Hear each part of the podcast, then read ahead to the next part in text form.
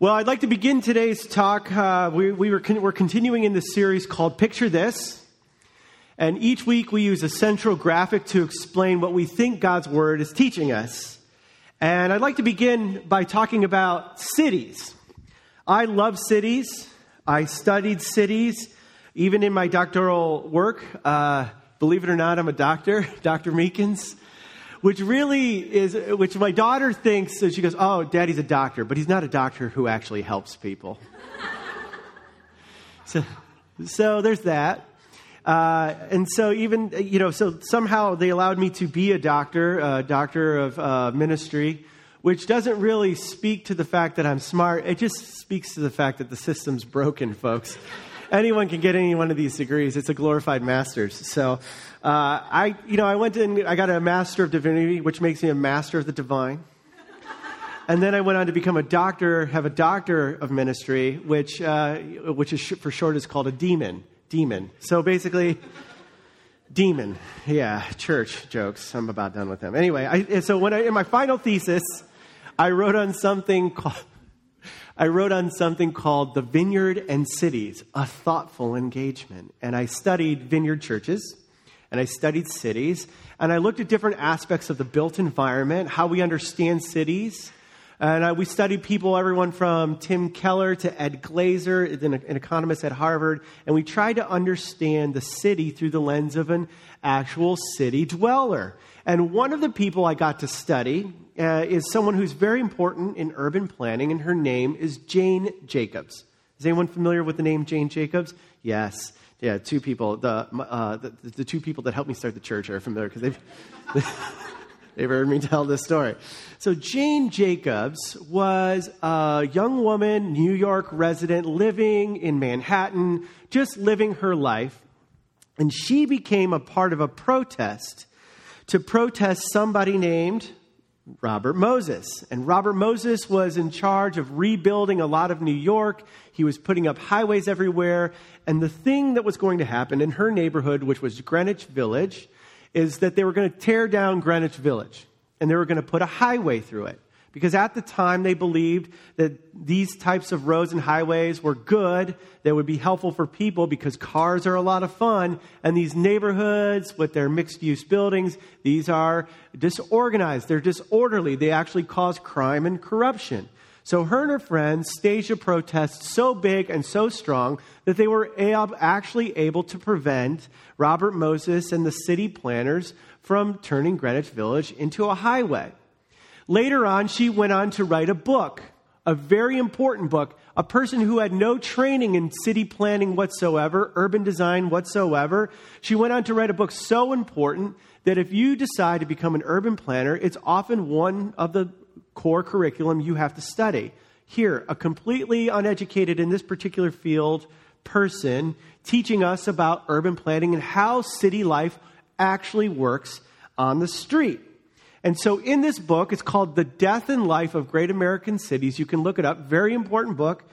Uh, she tells the story of a group of housing projects in East Harlem, and the residents there, when they were interviewed about where they lived in the projects, the people in the projects didn't like where they lived. They didn't care about where they lived. The buildings had become in, had fallen into disrepair.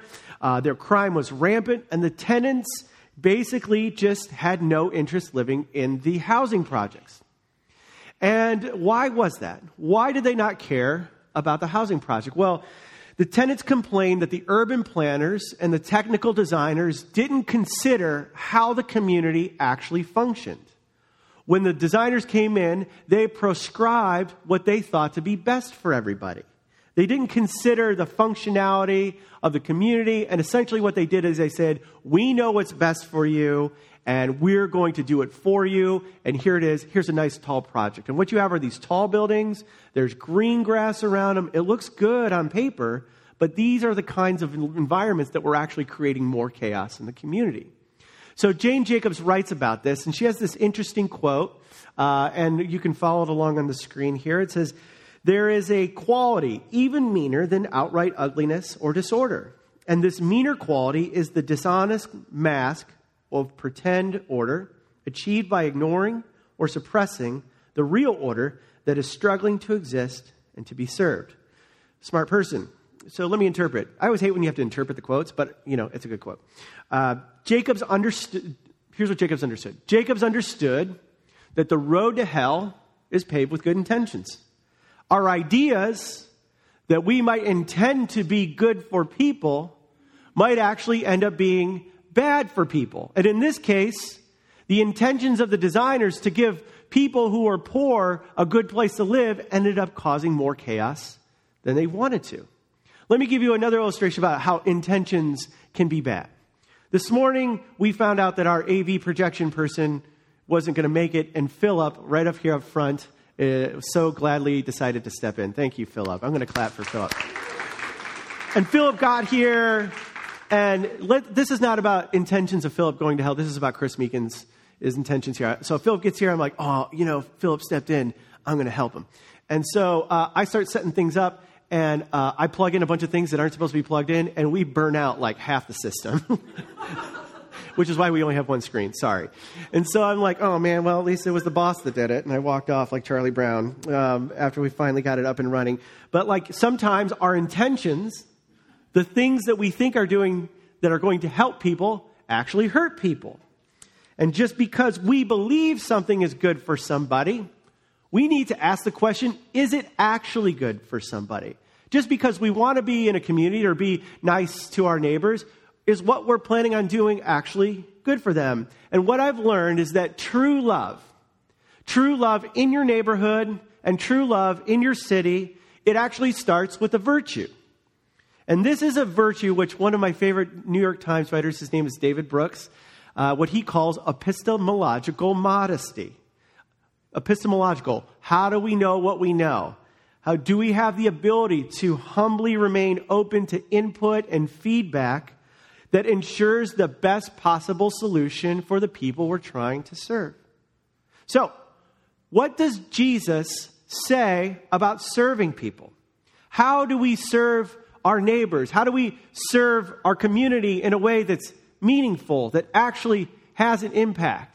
What would Jesus say to us today as we live in, some of us in Santa Monica, West Los Angeles, and, and greater Los Angeles area? What is the obligation that we have to the people that we live around? Well, I plan to answer this question and more in today's talk, which I've called Who is My Neighbor? So I'm going to pray and invite God's presence. And will you join me uh, and uh, welcoming Him? He's already here, but I believe that He wants to do more in us today. He definitely wants to do more in me. So let's pray. God, we invite you uh, to be with us today. Come, Holy Spirit. We want to know what you're saying and doing, God. We want to join you in your work, God. And, and uh, God, we want to understand what it really means to love the people in the city and love the people in our neighborhood. So I ask, God, that you would be with us in this time together. Help me to speak as I should. In Jesus' name we pray. Amen. Okay, we're going to be taking a look at Luke chapter 10, starting in verse 25. There's a story about Jesus, and he's getting really popular, and people are starting to ask him questions. Now, if you go into any area of the world and you perform a lot of miracles and you heal a whole town, people are going to start asking you where the power is coming from and by what authority do you have to do those things. And that's essentially what we see with Jesus. He's walking into neighborhoods He's demonstrating the real power of God through his life. And the result of that is that people start asking questions. So we pick up in verse 25, it reads like this It says, On one occasion, an expert in the law stood up to test Jesus. Teacher, he asked, What must I do to inherit eternal life? What, what is written in the law? He replied. How do you read it? He answered, Love the Lord your God with all your heart and with all of your soul and with all of your strength and with all of your mind, and love your neighbor as yourself. You have answered correctly, Jesus replied. Do this and you will live. Okay, pause here. There's more to the story. But the teacher of the law, this expert of the law, he could have stepped in and asked this question for any number of reasons. He maybe he wanted to ask Jesus, Jesus, how smart are you? Maybe he wanted to know his standing with God. God, you know, how do I know that I'm doing a good job with God? Uh, or perhaps most important, what are, what are, what's most important in life, or what are my priorities? And so in the story, the law expert answers Jesus which I think is funny. He asks Jesus a question. Jesus goes, Well, what do you think? And the law, uh, law guy comes back and says, uh, Love God and love people. And Jesus says, Good job. That's really good. You got the answer. Go ahead. Good job. And then uh, you kind of imagine Jesus is turning to leave, and then that's when it happens. The law expert presses him one more time. He doesn't stop there, he asks another question. And look at verse 29. It says this It says, But he wanted to justify himself, so he asked Jesus, Who is my neighbor? Yeah, Jesus, come on. I get it. Love your neighbor. But really? Like, do I really need to love all the people who live around me? Do I need to really love everybody that I come into contact with? Do I need to uh, uh, annoy, uh, love some of those annoying parents that I see at Marin's school? Do I need to love the people with the shopping carts in the part of the neighborhood that has no grocery store? Do I need to actually love my ex husband or my ex wife? Do I need to love that woke person and I know the election is coming and they are just, you know what they're like? Do I, Jesus, who is my neighbor? Really, can you at least help us out? Cut me a break here. There's got to be limits on who we actually have to love. Jesus, be reasonable here. Reason with me. And Jesus replies. We read this in uh, verse 30. It says, In reply, Jesus said, A man was going down from Jerusalem to Jericho when he was attacked by robbers. They stripped him of his clothes, beat him, and went away, leaving him half dead. A priest happened to be going down the same road, and when he saw the man, he passed by on the other side. So too, a Levite, when he came to the place and saw him, passed by on the other side. But a Samaritan, as he traveled, came where the man was, and when he saw him, he took pity on him. He went to him and bandaged his wounds, pouring on oil and wine. Then he put the man on his own donkey, brought him to an inn, and took care of him. The next day he took out two denarii and gave them to the innkeeper. Look after him, he said, and when I return, I will reimburse you for any extra expense you may have. Which of these three do you think was a neighbor to the man who fell into the hands of the robbers? The expert in the law replied, The one who had mercy on him. Jesus told him, Go and do likewise. So Jesus takes the whole system and he just blows it up. Jesus, who is my neighbor? And Jesus replies, Everybody.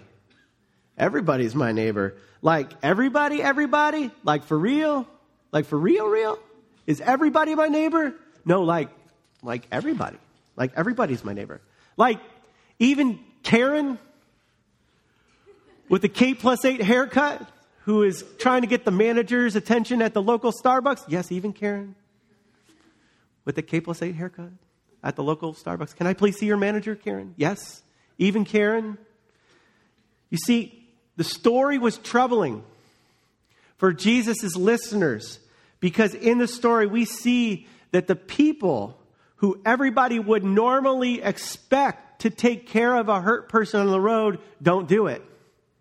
And the people he, that we would normally expect in this scenario, the priest and the Levite, these were known religious quantities who would often step in and help people in need. They would not have expected a Samaritan to stop because Samaritans and Jews didn't get along. In fact, they hated each other. They despised each other. They did not get along with each other. There was ethnic issues, there was religious issues, there was racial issues, and Jews and Samaritans were like oil and water. They just didn't mix. And the only thing that kept them from fighting and destroying each other was that they were being occupied by a Roman government. So the Romans were keeping them separated, but these people despised each other. So Jesus is actually quite clever by using a Samaritan in this story because he's using a person that would never think to stop, and Jews would never stop to help a Samaritan. So it wasn't the Samaritan that was hurt and the Jewish man stopped and helped him. It was the Jewish person who was in need, and the Samaritan stopped to help him. It was the Samaritan who shows us what it means to be a good neighbor. Well, how does he do that? What do we see here? Well, the Samaritan allowed himself to have compassion It says in the verses he took pity on him. This is in a different way of saying that he had compassion for those, uh, for this person that was there. Uh, we see that the Samaritan took his personal time to address the immediate medical needs of a person that was beaten up on the side of the road and left for dead. So he, it says he bandaged his wounds, he took care of him. We see that the, the Samaritan used his own personal resources. Apparently, Samaritans ride around on donkeys. And so he's got this donkey that he was riding along. And so he decides to put this guy who's hurt on the donkey and he walks alongside of his donkey. And then we also see that he uses his own money. The Samaritan busts out two denarii. Uh, you know, whatever that's worth. Uh, that, but that's enough to like take care of him. Hey, here's my money use it to help get this guy back on his feet. And I'm going to circle back and make sure that he's okay. And if it costs any more money, just let me know what you paid out of pocket and I'll reimburse you for it. For Jesus, loving the neighbor means that we get radical about everything we do that will help and benefit others. It means that we do these types of things even with people who may not help us back. We serve people even if it doesn't benefit us. But how could Jesus tell people to do this? How could this actually be a real thing? I mean, come on. I mean, how can we actually treat people this way? Why are we invited to love our neighbors and treat them better or like as we would treat ourselves? Well, uh, in his book, The Art of Neighboring, there's a guy by the name of Jay Pathak. He co wrote the book with another guy named Dave Runyon. Maybe some of you have met Jay before. And there's this interesting quote from Jay in his book, and it kind of explains what's going on with, uh, with what's going on here. And it says, We don't love our neighbors to convert them, we love our neighbors because we've been converted. And what Jesus is getting at in this story is something that he would get at over and over again, and what we see from the gospel story in general. We don't have to love our neighbors so that God loves us back. We don't have to love our neighbors to try to get them to form a belief system. The reason we love our neighbors is because we have already experienced the love and the power of God. And that power and love of God has, was most clearly demonstrated through the cross of Jesus Christ. And anyone who desires to draw close to Jesus, when they turn to the cross, something supernatural happens. There's a supernatural transaction that happens in your heart and my heart, which changes us from the inside out. And all of a sudden, we feel a sense of power and connection and love to the living God that we never felt before. And that becomes the proper motivation for loving others. We can actually take care of our neighbors because there's a neighbor in heaven who's taking care of us and we allow ourselves to experience that love, and that love shapes how we love others, and we allow the power of God's insight into our lives to shape our insight and how we think about others. And we experience this power over and over again, and it spills out over into our world and it affects the people in our neighborhoods. Have, friend, have you experienced the power of God? Have you experienced the love of God? I'm about to talk about who is our neighbor in detail, but I'm telling you, unless you get this part right, unless you allow yourself to experience God for who He is through the cross of Jesus Christ, there is no way you'll have what it takes to really do what Jesus is saying here. So start there. So, what does this mean for you and for me? Well, what does it mean for our church? What does it mean for our neighbors? Well, I think if we're going to answer those questions, it brings up two other questions. What is love? And who is my neighbor? Let me start with what is love? What is love? Love is, and we see this in these verses, love is doing what's obvious. This Samaritan is riding around on his donkey. I like the way I said donkey there. Can I say that again? He's riding around on his donkey, and he's going to go to wherever Samaritans go with donkeys. And all of a sudden, he sees a half dead, beaten up guy on the side of the road. He didn't have to sit there and pontificate what he should do. It was obvious. We got to help this guy, we got to take care of this guy. Like sometimes the things that God calls us to do to take care of our neighbors just means doing what's obvious, doing what's right in front of us. There's this one time um, I, dude, I don't even know how what came over me. So I'm, I went to Starbucks and I like walk. I'm walking out of Starbucks. I'm like, yeah, I got my Starbucks. And um, across the street, uh, they're here screaming, and this big burly dude is chasing down what I think is his girlfriend. I think he's going to destroy her. And so something uh, comes over me like, I'm not that big. I'm only like 6'5, 250.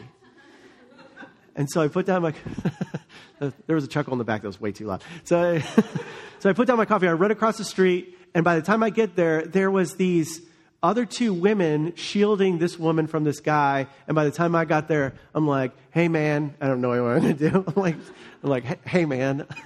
like, hey, man, don't do it. Like, it, you know, we're all watching. Like, whatever is done can be de escalated. And the other woman who is there blocking him, she's like, please, sir, it's not worth it. Don't do it. Um, and like, we saved the day. Uh, they were like 90%. I was like, extra hands. And I walked back across the street. I'm like, la di da di da.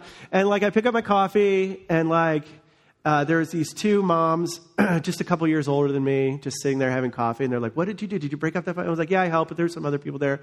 And she goes, the, One of them goes, That was so brave of you. I go, Oh, thank you. But, uh, you know, there's, you know, but I did take it all. So I took all the credit. So, uh, so like, you know, I tell that story. It's like, you don't need, maybe you shouldn't you know, break up fights all the time, but I mean, some of the time, like we do what's obvious. We step in uh, and we break things up. I, I remember, uh, I remember just a few days ago, we're driving to uh, Trader Joe, and there's like a like a slight hill towards Trader Joe. Uh, my friends and I, we had to pick some things up. And it was Super Bowl Sunday, and this woman is getting out of her car, and she has a box of Lacroix, and the whole box opens up, and all the Lacroix go all down the street and they're rolling and we're like and we just look at each other. Corey and i would just look at each other. We're like let's do this. This is going to be fun. So we run out in the street we pick up all the lacroix. We hand them back to her. And so like being a good neighbor in that situation was just like picking up lacroix. And then she tried to offer us one and i'm like sorry i only drink topo chico. And then we send her on her way. You know, um, sometimes being a good neighbor is just happening to be outside of your apartment. I watched Nicole do this once. Uh, our neighbor was having a medical emergency, and he was so distraught over what was immediately happening that he couldn't actually call the he didn't need 911 he needed like the on-call doctor. And so nicole sat with him and made the call to the on-call uh, doctor. Uh, other times sometimes being a good neighbor is walking around and picking up the apartment trash in your complex. Everyone just you know maybe this is just our complex but like everyone just kind of leaves the trash and somehow it mysteriously gets picked up. Yeah it's usually the meekins and unit d picking up the trash Sometimes we just pick up and do what's obvious. We do what's necessary. We also see that love is listening.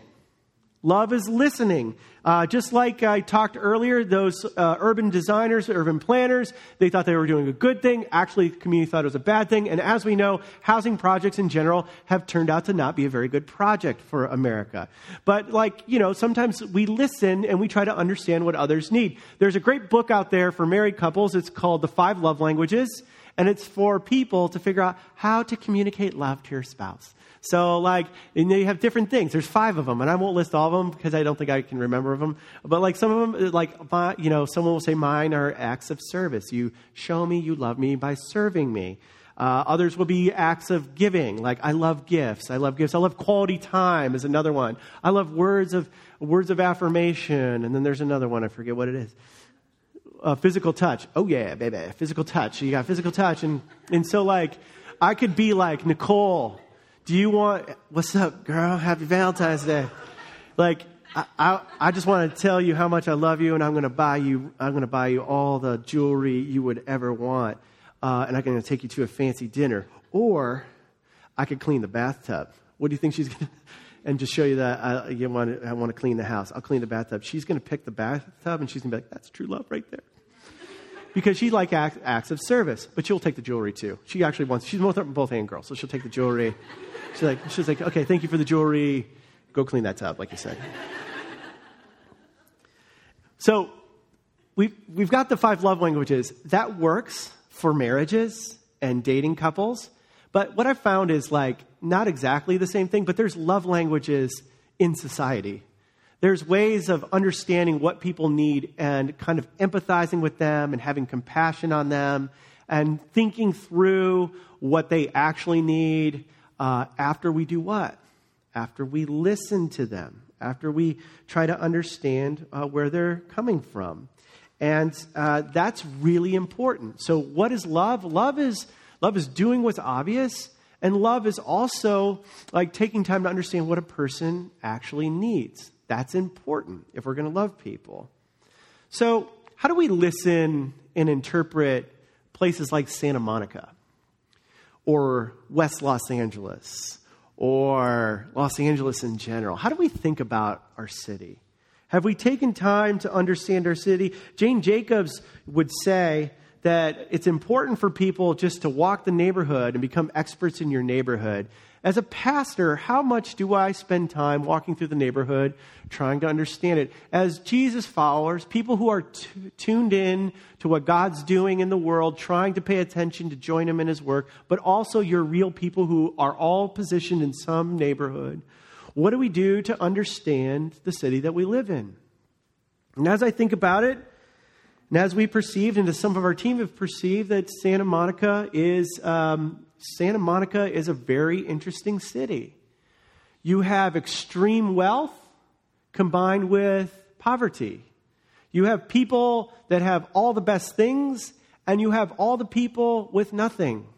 Our homeless per capita in the city is pretty high.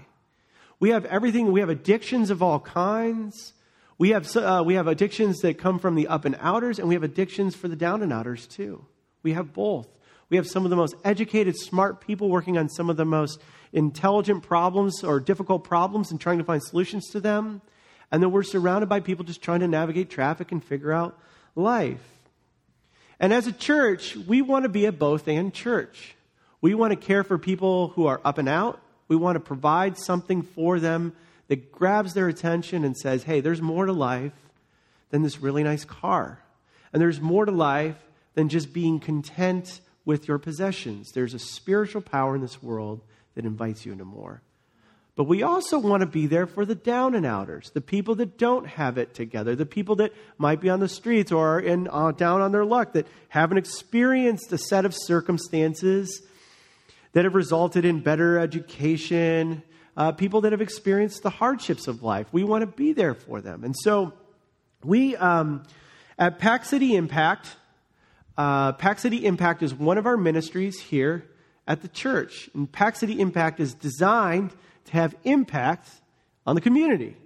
And we do a number of things. We serve the homeless, we serve people who are in transitional housing, we offer socks and book bags and Bibles, and we help certain families during the holidays. Uh, and our belief has been and always will be that it's not just enough to uh, just to love the up and outer, but it's also important for us to love the down and outer. And we're called to love our neighbors, the people who are around us. And it's not enough also just to be woke about the poor. It's not enough just to be aware that the poor exist in our, our community. We're called to take action. We're called to participate in being God's hands and feet to care for the people in our community that don't have what they need.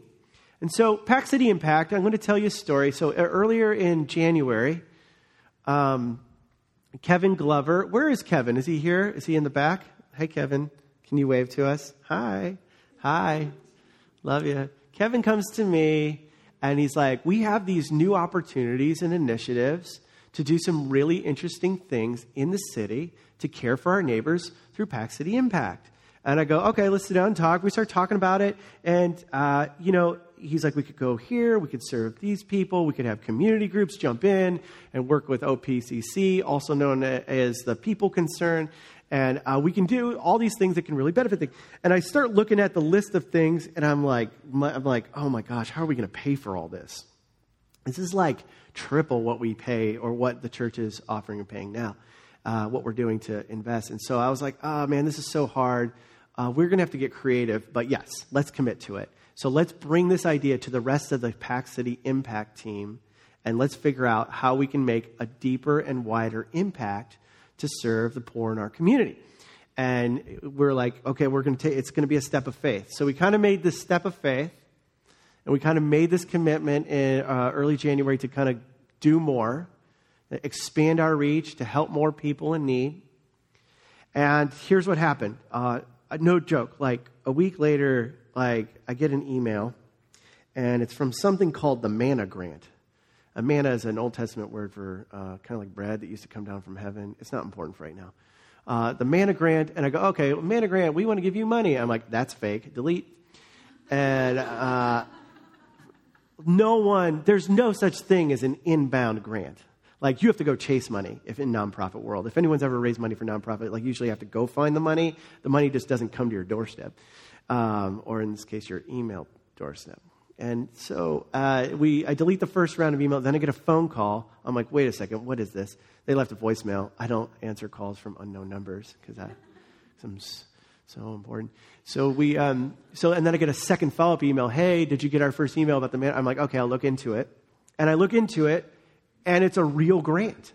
And they're like, we'll give you some money, and all you have to do is uh, you have to just use that money within your church to care for uh, the poor, and it has to be around justice and mercy issues. So why don't you fill out this application and get back to us and let us know some of your initiatives? So I'm like, oh, this is still probably fake, uh, so I'll fill it out. So I fill it out, I'm filling it out. This is me on a computer, drinking coffee, listening to only Christian worship music and I'm doing it, and I fill it out, and uh, we turn it in, and then, um, you know, for some strange reason, they like get back to us. And uh, the Manna Grant is run by this church called Southlands. It's in Brea, and they're like, "Hey, we really liked your grant application. Do you want to come in for an interview?" And I'm like, "Oh, this is getting real." So like. We go, uh, so I go, Kevin, will you come with me? So we drive out to Brea. We have a wonderful time together. It's wonderful. We ate, we ate Chick fil A on the way home. Uh, and because uh, the only chicken I eat is Christian chicken. So that's not true. I don't even know what a Christian chicken is. Uh, so anyway, so we drive there and we're like, what's the percentage that we're going to get mugged and murdered? And we're like pretty high. But we get there and it's like a real church with like a with like a real area we can wait in, and then we go in, we do the interview process, and we're like, is this real? Are you? Is this? And we're like, they're like, we get this all the time. And it turns out they're the only outbound, like they, you know, here's the qualifications. You have to have justice and mercy ministry. Uh, you have to be a young church plant, like under a couple years old, which we qualify. We're very new. We're very young. And we, we um, and so we interview. Uh, I brought Kevin there. He was magnificent. He was just so good with the people. He explained all the details. I'm like, we got big vision, big vision, blah, blah. and he's like, well, here's actually how we're going to do it. And like, that's, that's how, when I start to partner with some of you on projects, I'm going to come in and be like, yeah, yeah, yeah. And then here's our expert. And we're going to do it. We're going to do it. We're going to do a lot of cool things together, you and I. And so, but Kevin and I did that. He, was, he killed it. We crushed it. We walked out with like two things. Uh, if they don't, we did everything we could to get that grant, and we didn't die. So this is great. So we leave, and then we get a call back, and they're like, congratulations, we're going to give you the grant. We're going to give you the grant to care about your neighbors. And so I'm pleased to announce today that um, we've been given a $10,000 grant by the Manna Grant in Southlands. Yeah. 10,000 smackaroos. Yeah, it's so exciting because for a few reasons. Like, one, like, uh, who gives away money like that? I mean, I hope one day I get to give away money. And, uh, you know, I hope some of you give away money like that too to people, not to this church. I mean, obviously give it to church, but like, like give it to, for something that's earmarked or designated for those who don't have as much. And also what I love about this story is like, we weren't really like, we were totally full of fear. Like, how are we going to pay for this new initiative that we're starting to build? And as soon as the Pax City Impact Team gives it some approval, we can do it. But this is a lot of stuff. This is really bold. And what I found is when we step out in faith, God provides. And not only when we step out in faith, God provides for our immediate issues. Hey, like we're struggling to make ends meet. We don't like the way things are going with our spouse. We don't, all that, all that stuff. But in spe- specifically, when we step out with our neighbors, and when we step out and be outward focused in our city and in our community, God provides. God provides. We have no business getting this grant, but God decided through his strength that he was going to provide it for us. And so, this is now a very good time for you to engage with our neighbors. Uh, and so, if that's something you'd like to do, if you would like to be a part of some of our initiatives, which includes the people concerned, uh, we're going to be working with Imagine LA this year, we're going to be working with Upward Bound. All these folks uh, are looking, all these organizations are looking for people to serve alongside the money we now have. And so it's money and people. And so if you'd like to get involved, Kevin will be in the courtyard and he would love to jot down your name and we can get you signed up. But we're really going to make this a priority and care for our community this year. Amen? Amen. Amen. Yeah, so that's, that's one thing. Um, the second thing um, I want to talk to you about is, and then we'll, kind of wrap it up. But second thing is, uh, I have this little picture uh, you should have received this on the way in. This is a hashtag. This is a hashtag. Um, what does it look like to think and care about our neighbors? Well, if you've got the hashtag, here's what I want you to do. How do we love our neighbors? Well, a good question to ask, and this is asked in the Art of Neighboring book. One of the things we should consider is how, how do we actually know our real neighbors, our actual physical neighbors that actually live around us? Do we know those people and how do we love them and care for them so we would love ourselves? So if you have this, what I'd love for you to do right now with us is in the center box, write your name. Write your name, whatever your name is. Whether your name is Barack or Donald or Bill or Ronald or Jimmy or Lyndon or John or Dwight. How much further back can we go? That's about what? Abraham, whatever. Uh, so, or Benny, or Benny or Helen or whatever. Uh, write your name in the middle. Now, what I would love for you to do, start think about your immediate neighbors, whether you're in a building or an apartment. Start writing your neighbors' names. Right in those circles. And after you're done writing your neighbors' names, why don't you write what they do for a living? And why don't you write the, the, their significant other's name in there? And why don't you go ahead and write like some of their passions in there? So what I'd like to show you is uh, how many uh, uh, are, I know you, I didn't give you enough time to fill it out. How many of you were able to completely fill that out? Just were able to crush that? Yes, Jill, we got one. So um, part of by the way, Jay Pathak, the guy that does this, often calls this the diagram of shame. So I'm sorry that I had to do that to you. But here's the point. Since we're all in a very like low position of shame right now, don't feel the shame. Here's what I want you to feel. Part of loving our community and loving our physical neighbors starts by getting to know them. Starts by getting to know their names and what they do and how they exist in this community. Loving your neighbor, the practical application, application for loving your neighbor as yourself, not only includes us as a church working together to help the down and outers, it starts by actually knowing your neighbors and loving and care for them. Now, some of you may protest and say that doesn't work in LA. People are cold, people are stubborn, and I'm here to tell you, yeah, that's true, but it's not totally true. So when Nikki and I moved here in 2015. We knew like hardly anyone. We knew Patrick. We had met him a couple times. And there was a person on 19th Street named Amanda, Mandy, uh, who was our friend and helped us like locate the apartment that we're in. But we knew nobody besides that. And so we were like, well, let's just give this neighboring thing a try. We're in this new neighborhood, in this new building. Let's see what happens. And so we did. So we set up shop. We bought a couch. Uh, we bought, um, you know, our furniture and got set up. And shortly after that, what we would do is we would open our door and we would just kind of hang out in our little courtyard area because it's like a building that has like a center area that's closed out from the outside world. There's like a pool in the middle. So we had like a courtyard and we could sit right out in front of our apartment and we just hang out there. And uh, oftentimes we would make pictures of margaritas. And we would hope that people would come by because that many pictures of margaritas was just too many for a young boy like myself. And so we'd have margaritas or we'd have like, you know, food or drinks and we'd just hang out there and people would walk by and some people would stop by. They'd have a little drink with us and hang out with us. And then we, like, very in a normal way, we got to know our neighbors' names. Uh, and then we got to kind of like hang out with them at the pool when it got warm. And then like we do fun pool games with them. And then after that, sometimes we get invited over to the after party in somebody's apartment.